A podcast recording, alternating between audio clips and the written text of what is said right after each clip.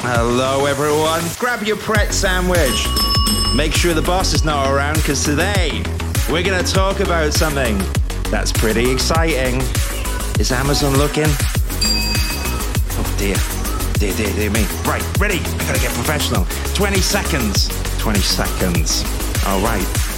What Pret sandwich is it today? Is it ham? I used to like the chicken Caesar salad. All right, guys, won't be long. 10 seconds, we're gonna talk about something. All will be revealed. Hang on.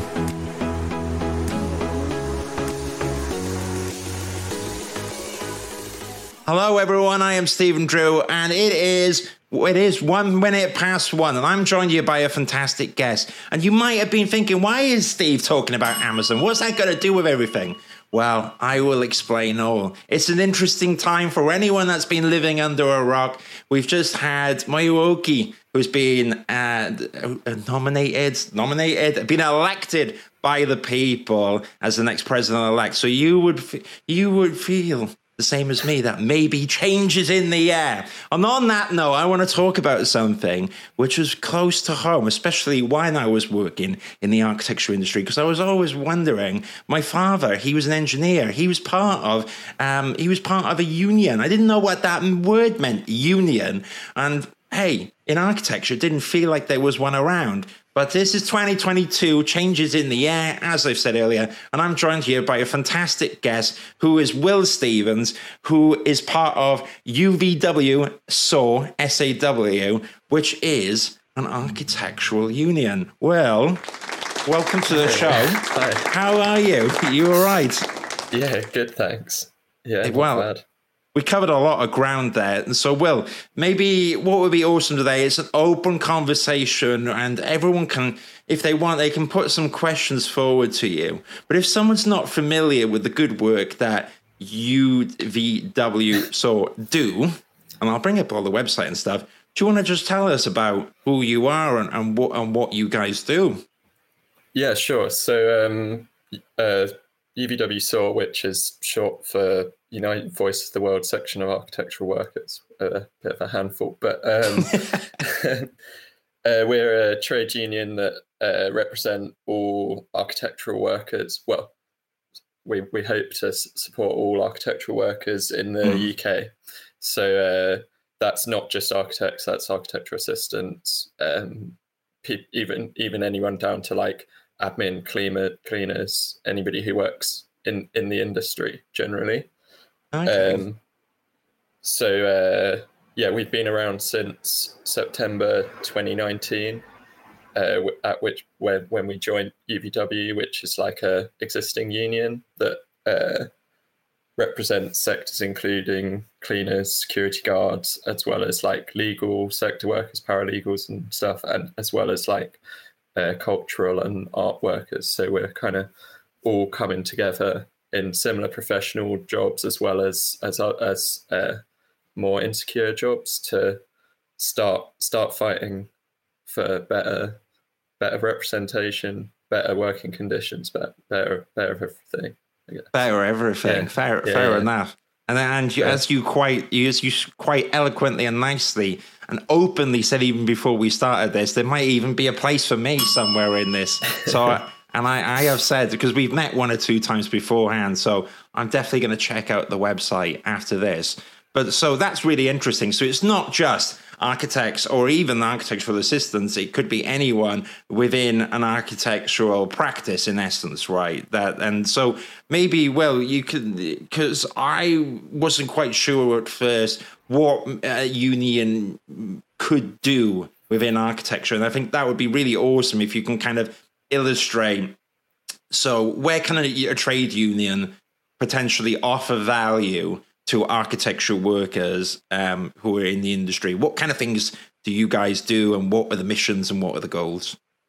So I guess if I offer a little bit of history for how we got started in order to explain that.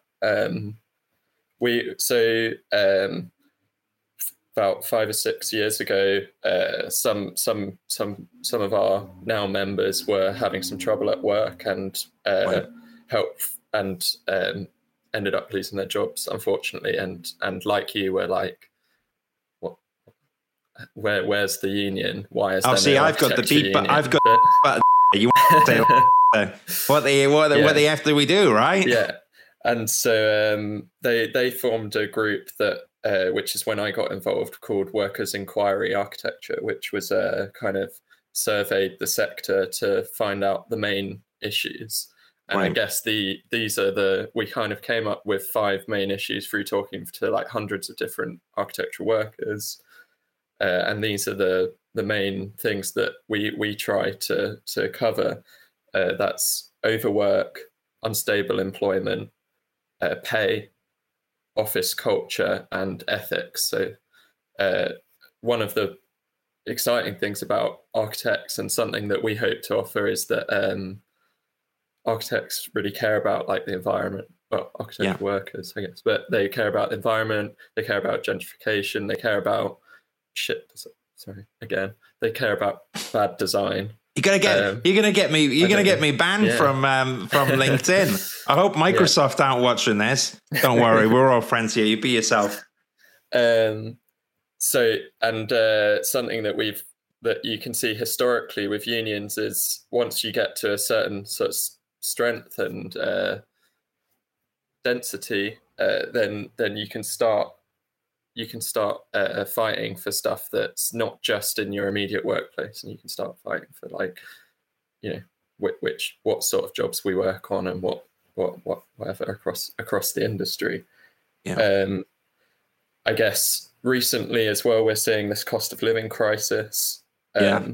People are under squeeze, and in architecture, we've got data going back like decades at this point, showing that the pay of assistants, especially, but architects as well, like it's not increased it's not increased in real terms. It's not increased in any terms at all for since like the late 90s, almost at this point. Like as a freshly graduated part one, you could have been paid 18K in like 2000.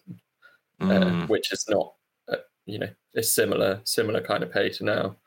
In real terms, that's like half almost at this point. Yeah. I know. It's. I was going to say, when I was a part 2 years ago, I had a salary of £30,000, and now I'm showing my age here, but it's been 12 years since then. Oh gosh, time's going on.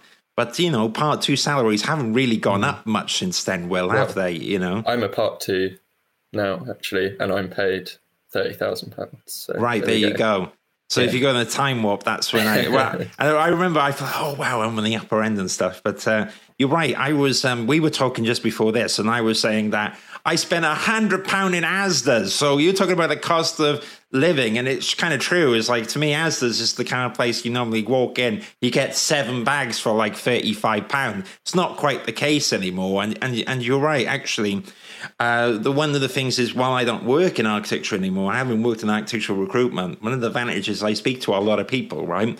And prevalent themes always are long hours in practices, not always, but in some places as well. And it's quite interesting that in some companies, and it's changed a lot, especially since Future Architects Front have been on the scene, and I've been aware of yourself, but it's this kind of weird feeling, at least to me in architecture, of, oh yeah, that's just the way it is if you work in this place, right? And it's interesting, you think, like, why is it? Oh, that's the way it is. And I feel like that discourse of challenging this I think people have just always accepted it as that's the nature of the industry. And I understand that there, is some difficulties with the nature of the job and deadlines and so forth. But I do know architectural practices, which, as you say, do successfully navigate their time and energy. Some do pay overtime and some do look at managing the hours. But on the other hand, there are a lot of people that I speak to who are in practices where there are long hours and stuff. So, that's kind of a big rambling. And guess what I'm saying, well, is what you're talking about to me is not uncommon. But where do you even begin to tackle this stuff, Will? So we tend to go for, well, the advice that we offer to everyone is talk to your colleagues about it. Don't be shy. You know, talk to your I mean, as I've just done, tell people about how much you get paid. Make sure that you're on pay parity. Talk to your colleagues about your issues you're having at work. Start to gain a kind of almost like a map of the office where you know who's sympathetic, who's not, who you can talk to, and also who's like in a position that if you get them on board, they would sway a lot of people with them as well, I guess. And then as part of the union, we offer to our members, it is we have a membership with quite reasonable dues and stuff, but we get people to organize with their colleagues to do things collectively, obviously. Speaking out against your boss on your own against issues you're having is quite dangerous in many ways. Like, you know, if you were facing redundancy or something later down the line, your boss might be like, oh, there's the troublemaker or whatever. Whereas if you're doing it all together, they can't afford to get rid of everyone. To single you out. Yeah. And I mean, it sounds kind of cheesy, but the kind of, you know, the solidarity and combined like respect and whatever that you all have for each other when you're working together, it's really like it emboldens you, and it makes this kind of sometimes often really, really difficult and really awkward situations that, I mean, awkward as in, you know, having a meeting with your boss talking about this sort of stuff is it's like pulling teeth. It's horrible. But if you're doing that together and you can like talk to each other, it's really important. So I think, as a union, we try not to see ourselves as like a service that we provide, but we're like a community. We're mainly volunteer run. Pretty much everyone working and volunteering there is also works full or part time in architecture as well. And we're all kind of trying to collectively upskill and learn about our rights and what's going on, and help each other fight by learning from past issues and bringing them forward to the next time it happens, and also by through wins we like continue to level up the industry as a whole, because employers get, you know, when they see stuff happening, they get scared and preemptively, hopefully anyway, start to make things happen. One would hope, right? One would hope. I've worn two hats. I've worn the employer's hats. We were joking about this before we come live, and I've also, you know, been in an architecture practice as well. But enough about me, because actually we've had one or two things come in while we were talking, and Jason's quite an interesting one, because Jason, who I know and for context well, Jason works as an architect for Sellafield, which does a lot of nuclear power plants. So actually, Jason's part of a trade union in that nuclear industry. So we were chatting even before this, and he was saying, oh, well, you know, in terms of salaries, I'll find out what my trade union will find out. But that's kind of, Jason, you are a one-off, but because most people I know are not part of this trade union as well, and I've never heard of an architect that's been part of a trade union until I've spoken to you guys, Will, at UVW-SAW, and what you do. So Jason, you're a bit of an oddball in a good way on that, and I think we should have more of that stuff. One other thing, Will, I was going to add to it is another comment that he said, which is architect salaries are almost the same now as they were 20 years ago, especially in the north. It's a scandal. 40-50k for 10 years experience plus 7 years training. Now I've seen that as well, where some architectural practices will pay a lot less in Manchester than London. And, you know, there's the geographical side of it as well.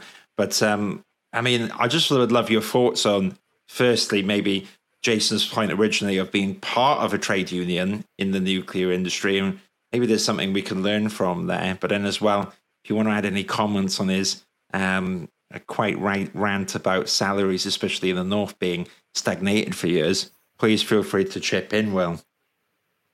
Yeah, so Prospect is a union that represents professionals generally, and it's quite good in those kind of senses. In a quite traditional trade union sense, where you have a formal recognition agreement or something with your boss, where you're in constant state of negotiation, because the density is very high in these kind of in unionized places that are in this kind of union. I think we thought about joining a bigger union like Prospect or Unite, which has other construction workers for a while. Because the density is so low, we needed to change things up a little bit in the industry. And like, especially because practice sizes are so small, sometimes it takes some quite novel organizing techniques. I think it's really good that people are in unions in general. Like in architecture, we haven't had one since the early 80s, I think. When oh really? Well, there was one before, right? I didn't even know that. So in the 70s, I mean, it only lasted about 5 or 6 years. It was TASS, which was the technical. The T stands for technical. Technical something. It didn't survive long enough, right? Sorry, guys. But which is now part of Unite. It folded into it, but architects had petered out by that point, and obviously the industry is a very different place now. And at that time, most architects, or at least a significant amount of architects, worked for public sector rather than private sector, and I think they ended up, they had almost 1,000 members, so they were doing quite well. But we've spoken to some of the people that used to be in TASS, and there was a massive blacklisting. Oh really? Thing that happened where union members were struggling to get jobs, and because they were all of the public sector workers, kind of everybody knew each other a bit, and so I think this is one of the major things that we focus on, is trying to like provide our spaces as quite a safe space where we don't want bosses to know necessarily who's in the union until, or we don't want them coming along to our meetings, that kind of stuff, until workers are ready to, and they have enough people in their workplace and they're ready to go, and then we're they can go with that. I think obviously in the 80s union busting was at a bit of a peak as well, and employers were much more savvy about it. In our experience now, bosses have no clue what's going on the second that a union steps in, and it's not the same. I don't think the repercussions are going to be anywhere like what they were, and also the wins come very easily. Bosses seem to trip over themselves from the get go. We are doing like illegal redundancies all over the place, where we've been supporting our members in taking people to the court tribunal for that, and we've been getting like masses of compensation winnings from that, and then also workers, especially during COVID, we had people that were being told that they had to work in the office, even though they could work from home. So we had like walkouts happening from that, where people just refused to come into work, and straight away the boss was just like, oh, okay. And then they've ended up with like benefits added on top of being able to work from home, because they realized how strong they are when they work together as a collective. With the cost of living crisis, I think we're starting to see upcoming, watch this space, I guess. We've got a number of practices that are quite heavily organising now, looking at demanding pay raises at least in line with inflation, which people are not getting currently. Absolutely. So alongside the rest of the hot strike summer, as people have been calling it this summer, we might see some architects joining in the coming months as well. Good, it's good. I have been privy to so many illegal redundancies, as you call it, in architecture, that it's almost laughable. So for anyone that's listening here, I don't know HR, and maybe give you a flavor of where I'm coming from, right? If you've ever had a conversation and they go, yeah, okay, we're going to let you go, and that's it, that's actually not the correct way to do it, is it? Well, so the correct way to be made redundant is, first they need to tell you that your role is it's under... what's the word? It's in danger due to a certain circumstances, that this role is endangered, right? And even then, they're supposed to allow you to invite someone into that conversation. And that's the one I always see the architectural practices trip up on, is that they don't let you invite anyone to that conversation, which you're supposed to have. And you're supposed to have these all set in the diary. So I remember, and this was a recruitment company during the pandemic, where my job was secure, but I actually was involved with... I was leading a team of 5 people, and architectural recruitment kind of died a death in furlough. And we went through this phase within the company where we did redundancies properly. And luckily, all my team survived that, and there was no one that was being made redundant, but they still went through the process, and letters were sent out and it was telling you that you can bring someone in for it, and it would give you scores of criteria about your performance against other companies.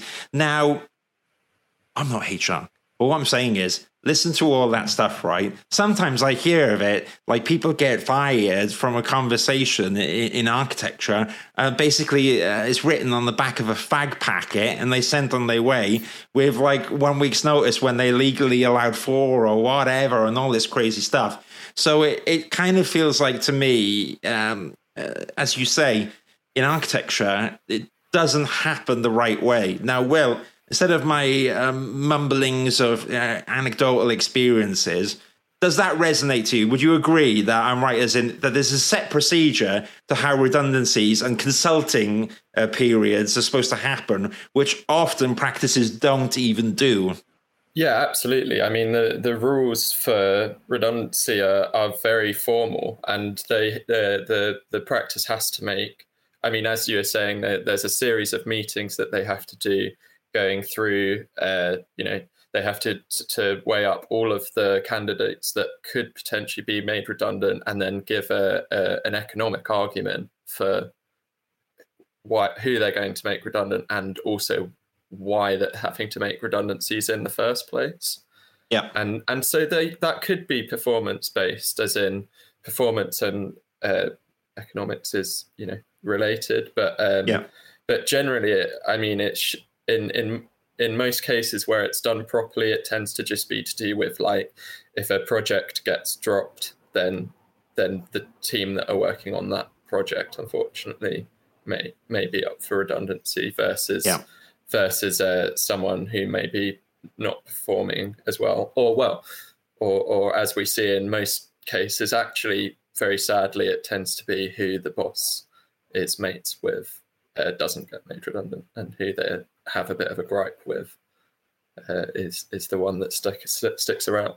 I think we ran an Instagram kind of campaign probably a bit over a year ago now, where we were posting a lot of workers' stories anonymously about people who've written into us and told us their stories. And the fag packet kind of one that you said, we had a very similar story happen to one of our members who they took a day off sick because of they because of various reasons they had to get one of their colleagues to call in for them, and then unceremoniously the next day their boss took them out for lunch and then sat them down on a bench on the high street and said, "We're like, you're fired." So I laughed, which is completely, it's completely illegal. And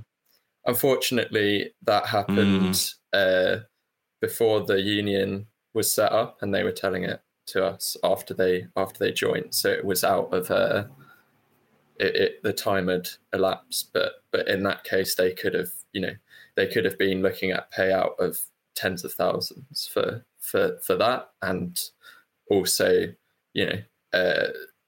support from their colleagues and a potential case for union, the rest of their colleagues to organise and unionise around as well.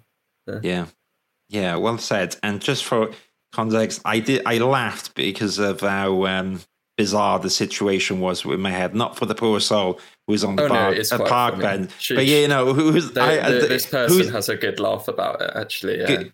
Good. You get what I mean? I love the director was like, wow, it was outside a chicken shop on the high street. But it's ridiculous. I love the idea of someone being like, do you know what, I need to let this person go, but we'll do it nicely. We'll go for a walk for the park, and then I'll put my P45 in my bag and just hand it to you. Yeah. Don't need to come back to the office. You don't need to come back. You can just go home from there. See you later. It's just ridiculous, isn't it? It's absolutely mad. So, I mean, that's one of the benefits which props up straight away. Now, I'm going to bring up your website here, because I think that's good to look at.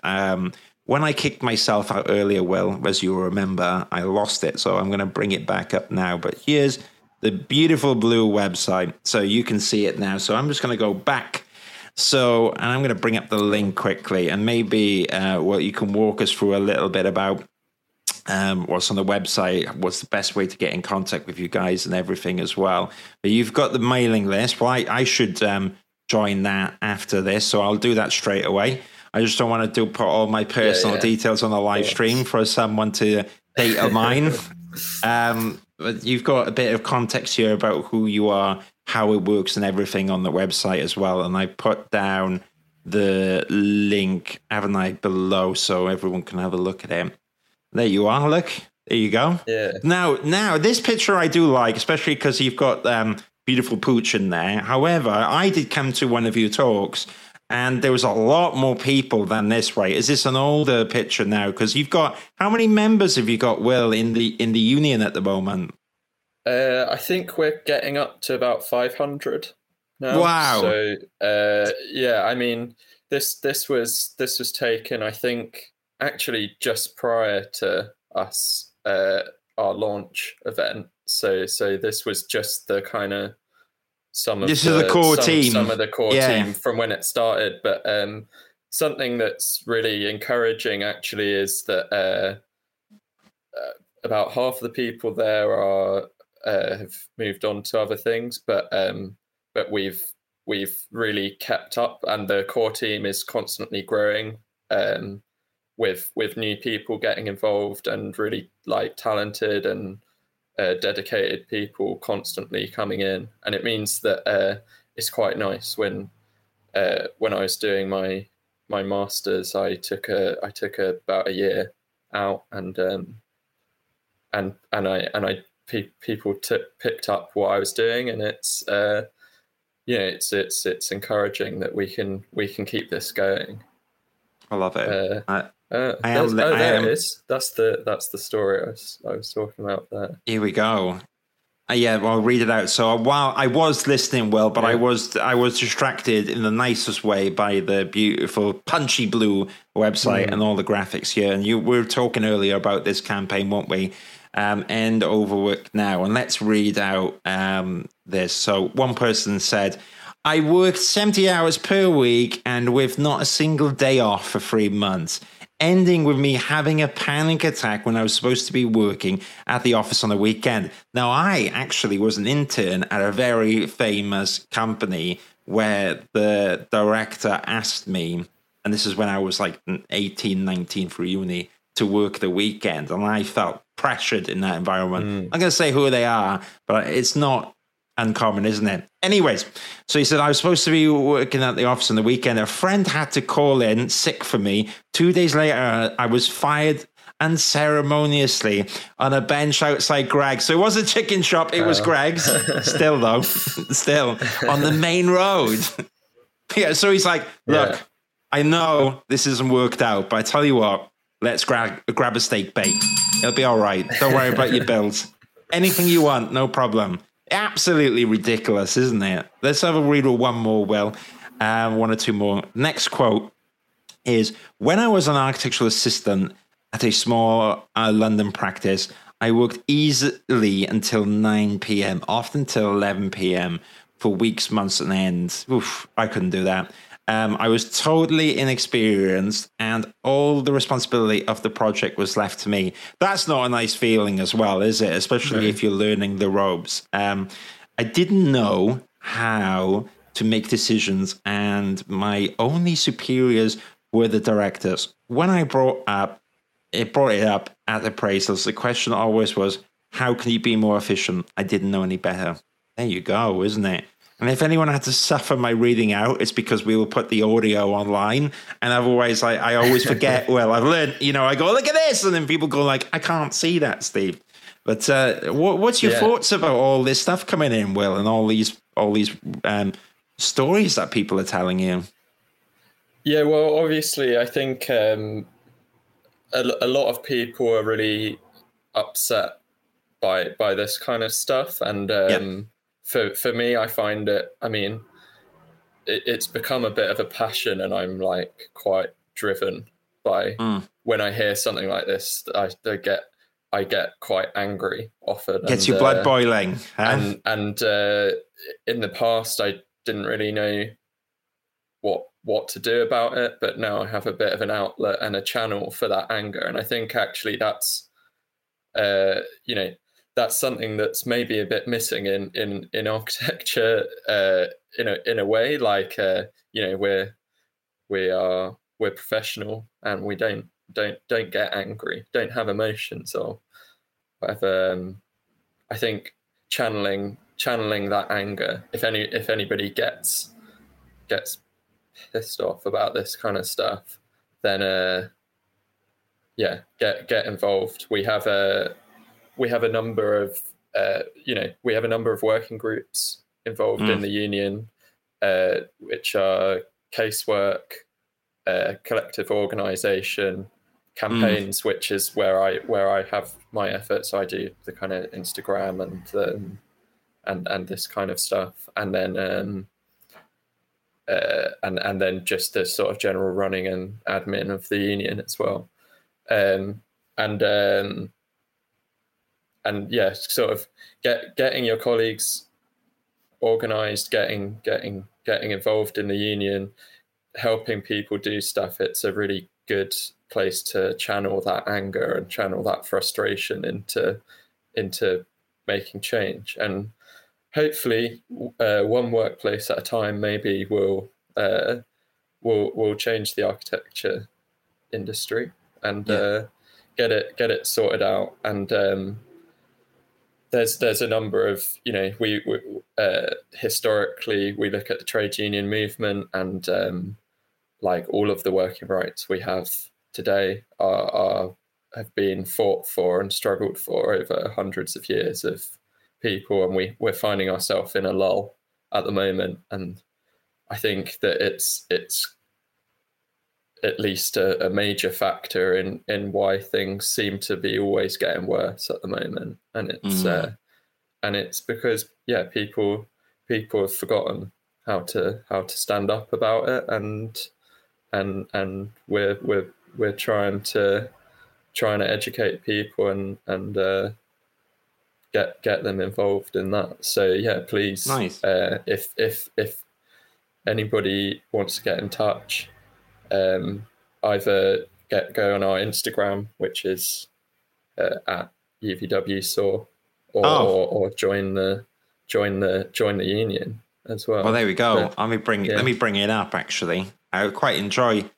Your Instagram. Our Instagram is a lot more up to date than the web. The website seems is a kind of only gets updated every key moment 6 to 12 months. Probably. Well, as a business owner with a website, and I'm the opposite world. Whereas my Instagram right now is tragic. Right, anyone out there, if you feel sorry for me, give me a like on one of my pictures because it's tragic. Whereas I spend a lot of my time on the website. Sorry, I sympathise. It's hard to do everything at once, and I don't fancy working till 11 o'clock at night and being made redundant on the Greg's. But right now it's just me. So if I make myself redundant on the Greg's, well, it's me getting fed up of all this stuff.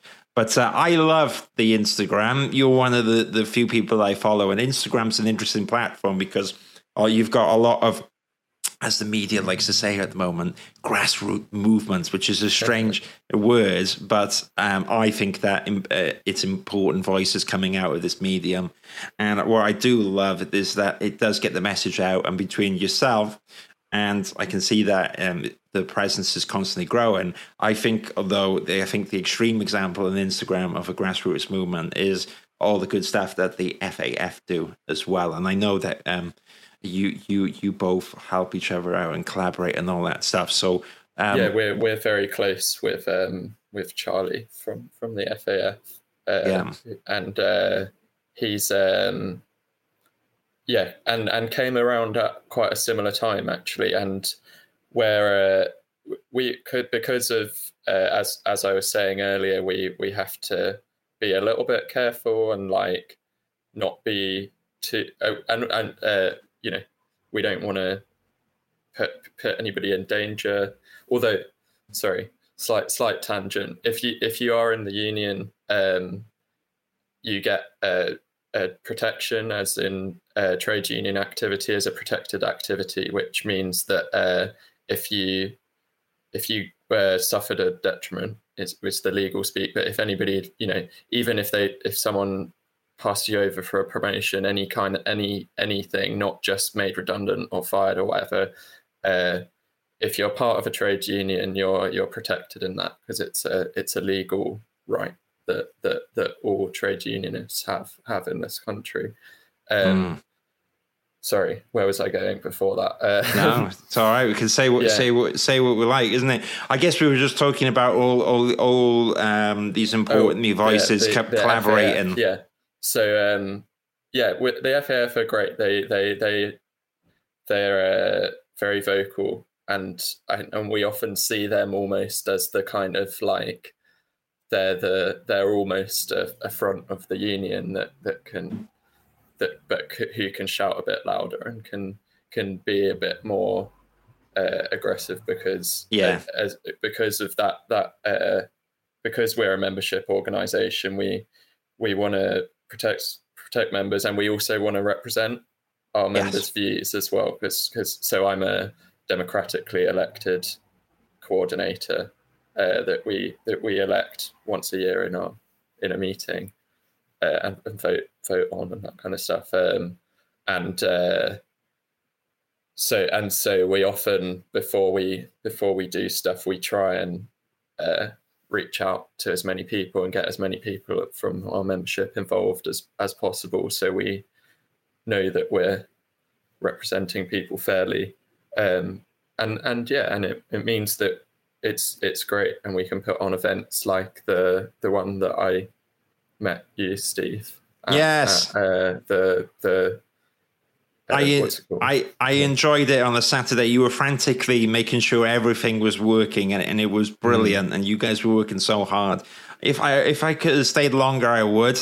It was the Saturday, And I'm trying to get my work-life balance, and my partner, well, would kill me if I spent all day at it. But for the hours that I was there, I absolutely cherished it. Well, I was going to say, Will, with your blessing now, probably the last chance saloon. If anyone's got a question to ask Will, feel free to ask us now. Having said that, though, it's probably in tune of what you said, Will, isn't it? If you're thinking, oh, gosh, I don't want my name on Steve's Architecture Social live stream asking these questions, then people can get in touch with you, Will, can't they? To it maybe, or if, for instance, they're in a difficult situation themselves, then they can reach out, isn't it? So I'm going to put the website here again, and UVW-SAW, you're on Instagram if you search for, I had it earlier, isn't it? So that I'm going to bring up the handles quickly. So on Twitter, it's at UVW_SAW.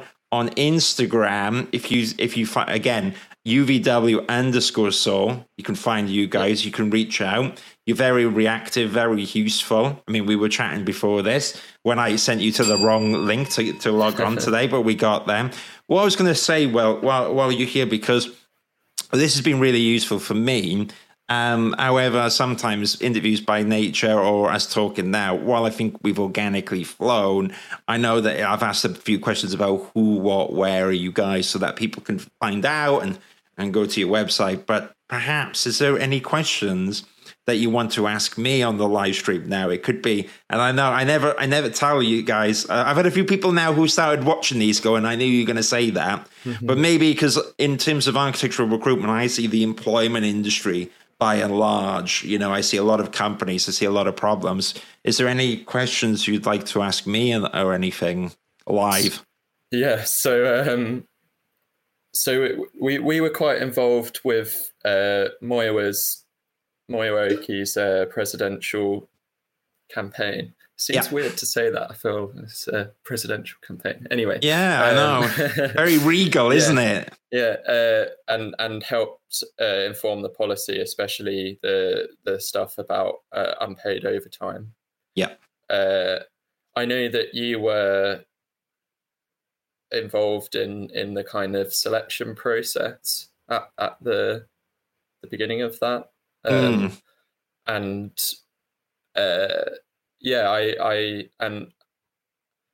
We're big on kind of workers' democracy and like bringing that kind of choice and bringing that power to people to make decisions about the things that really affect their lives. And I just was wondering how that kind of committee, how the process whatever, went, how that all happened, and like potentially how we can, you know, get involved and link that up across more groups in the sector with us and FAF and you know, there's lots of other groups that were involved in our London Festival Architecture event and others. I'm sure that it would be great to bring everyone together on that.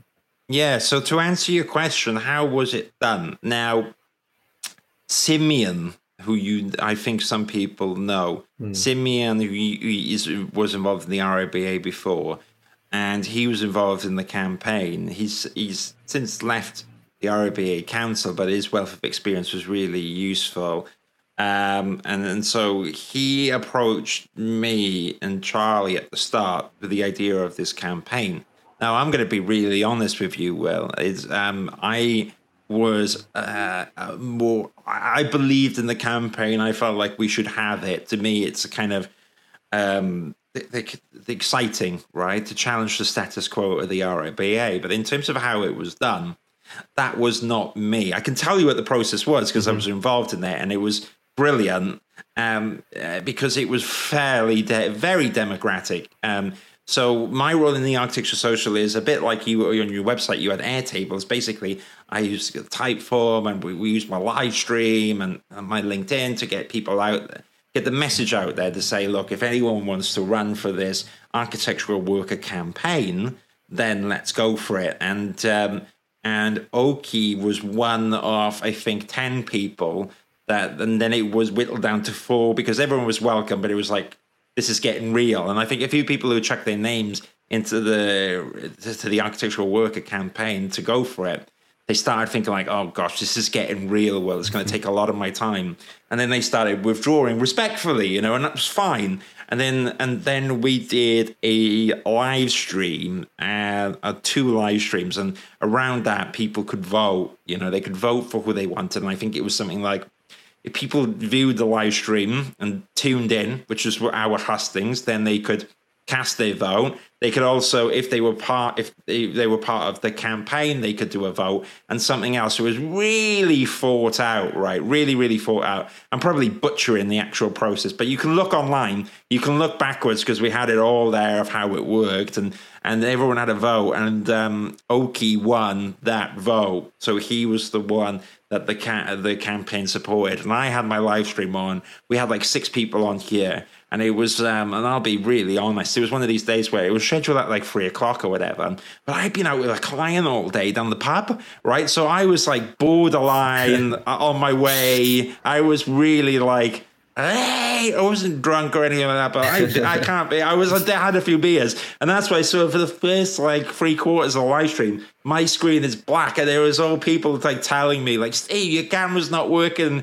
But of course I didn't read that. And I was like, the show's got to go on. I couldn't get out of my meeting and all this stuff. So it was a fantastic car crash in the bestest way, but it was really enjoyable. And I think what people enjoyed about the process was that it was very transparent. That's what I've learned. It wasn't perfect, but that I think that has a charm to it as well, you know, because I think the official hustings by the ROBA, there was a lot of people. I didn't go to them, so I can't comment, but a lot of people were thinking, you know, it was hard to get into, it was hard to ask questions. And so what I learned for the process is by welcoming everyone that it worked. So hopefully that answers well, but it was Simeon who actually approached a few people at the start. So he, if anyone's the mastermind behind it, it was him, in my opinion. So I can't claim that it was my campaign or idea or anything, but collaboration was key.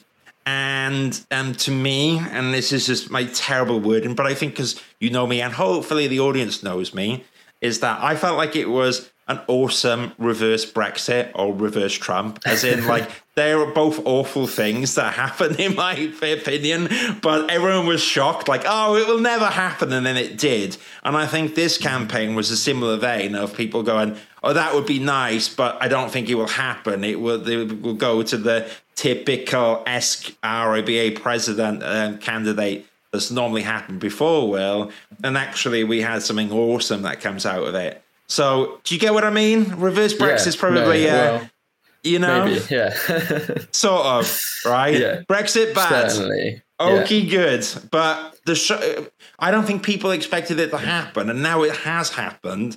Where I think it's awesome, especially with what you guys and stuff. Why is it not possible to have like a trade union in architecture?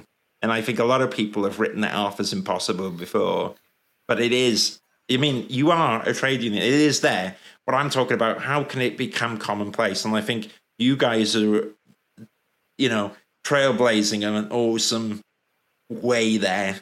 And hopefully, I think now's a good time. In a few years' time, we'll look back and go, How did we do without this? I don't know. Maybe I'm a bit optimistic, but I think we're on the cusp really of making some real change. It feels like even this summer, like the past few months, things are really moving quite quickly, and that's I mean, I that was a good. Anecdote you just told. It sounds sort of similar to our kind of origin when there was about 10 of us in a room, like names in a hat, like what are we going to do, which union should we join, sort of thing. And and I think we had all had a beer as well beforehand. So sometimes it helps. Yeah. I mean, everyone else in there. Maybe it was after actually, but yeah. I think everyone else was sober, and I was fairly open with everyone. I was like, I can't get out of this meeting. I will make sure I'm on time, but that's it. But sometimes the show goes on. And look, it's all it's all easy on hindsight, but I think what I learned from that is that there was moments where being involved in that campaign was tough. And, you know, sometimes I felt under scrutiny. I had to be very careful, you know, the lines I do. You know, we talked about before, I run my own, building a business, but at the same time I was doing this, which I felt it was important. And I think we all have to slightly go out of our comfort zone to go to the next step. But anyways, I think that's a really good, nice end note to leave this on. If you want to explore UVW SAW, I'm going to put the link up one last time. Well, you've been an absolute star. You can drop Will a message, but the wider team as well. You know, there was that beautiful picture earlier of all you guys in the office and the pooch, you know. What's the pooch's name? Do you know, by the way? Chili.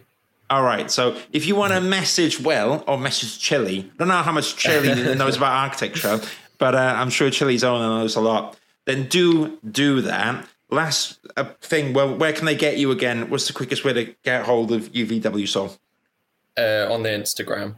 It's probably the best place, but equally...